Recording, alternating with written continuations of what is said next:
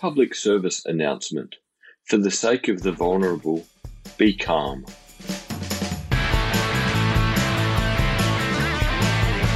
It's only a few days since we recorded our episode on COVID 19, and I felt the need to record something clearer and shorter. Once again, please keep in mind we are not medical professionals and this is not medical advice. If you need or want medical information, please look for the appropriate source on the internet from a recognised medical body or from the Australian government. What I want to talk about today quickly is why we should stay calm, why we should follow the instructions, and why we should be okay with the instructions about what to do during this pandemic changing by the day. There are two important things to keep in mind.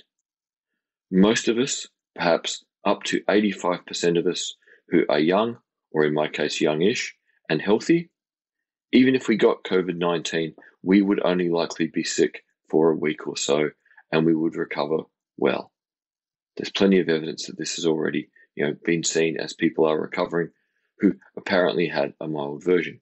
What this means is that most of us are not particularly vulnerable. But for people over 80, there is a great risk with COVID 19. For people over 60, there is a reasonably high risk with COVID 19. For people with chronic illness or any kind of immune disorder, COVID 19 is very dangerous. We need to be calm and to be careful and to be thoughtful so that we protect vulnerable people in our community. We need to not buy everything on the shelves at the supermarket. We need to be thoughtful about how we go about our actions in the world. Not because those of us who are young or youngish and healthy are at real risk ourselves, but because we pose a risk to those who are vulnerable if we get infected and then infect them.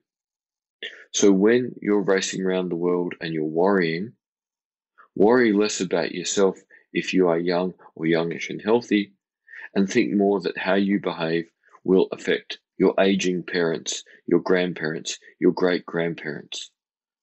Someone who has an immune disorder that makes them vulnerable. This is why we adapt. This is why we stay calm. This is why we see the new instructions day after day on how to respond to the virus and we don't panic. Because as we have more information, we will get better at doing what is necessary to protect the vulnerable.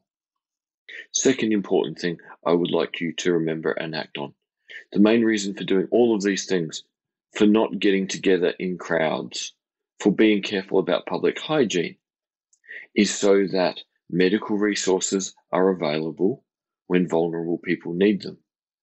If virus numbers spike, then vulnerable people will get the virus in huge numbers and they will end up in hospitals and hospitals will become overwhelmed.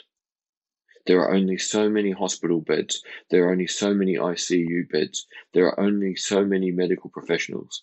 There are only so many bits of hardware available with which to treat people. The reason for slowing the spread of the virus is to ensure that medical resources will be available when vulnerable people get sick and need support and medical care. So please remember this isn't about us who are young or youngish and healthy. It's about looking after the vulnerable in our community and making sure that if and when they need medical assistance, that the system has not been overwhelmed and that there are resources to care for them. A kind community and organized society looks after everyone. And for the moment, we need to do what is best for the vulnerable to make sure our medical system is not overwhelmed. So please keep these things in mind stay calm, and good luck. Hello, listeners. If you're enjoying our podcast, please subscribe and like our Facebook page. Search for Blind Insights with David Olney. Also, don't forget that we have merchandise. Thank you to the Ozcast Network. Peace out.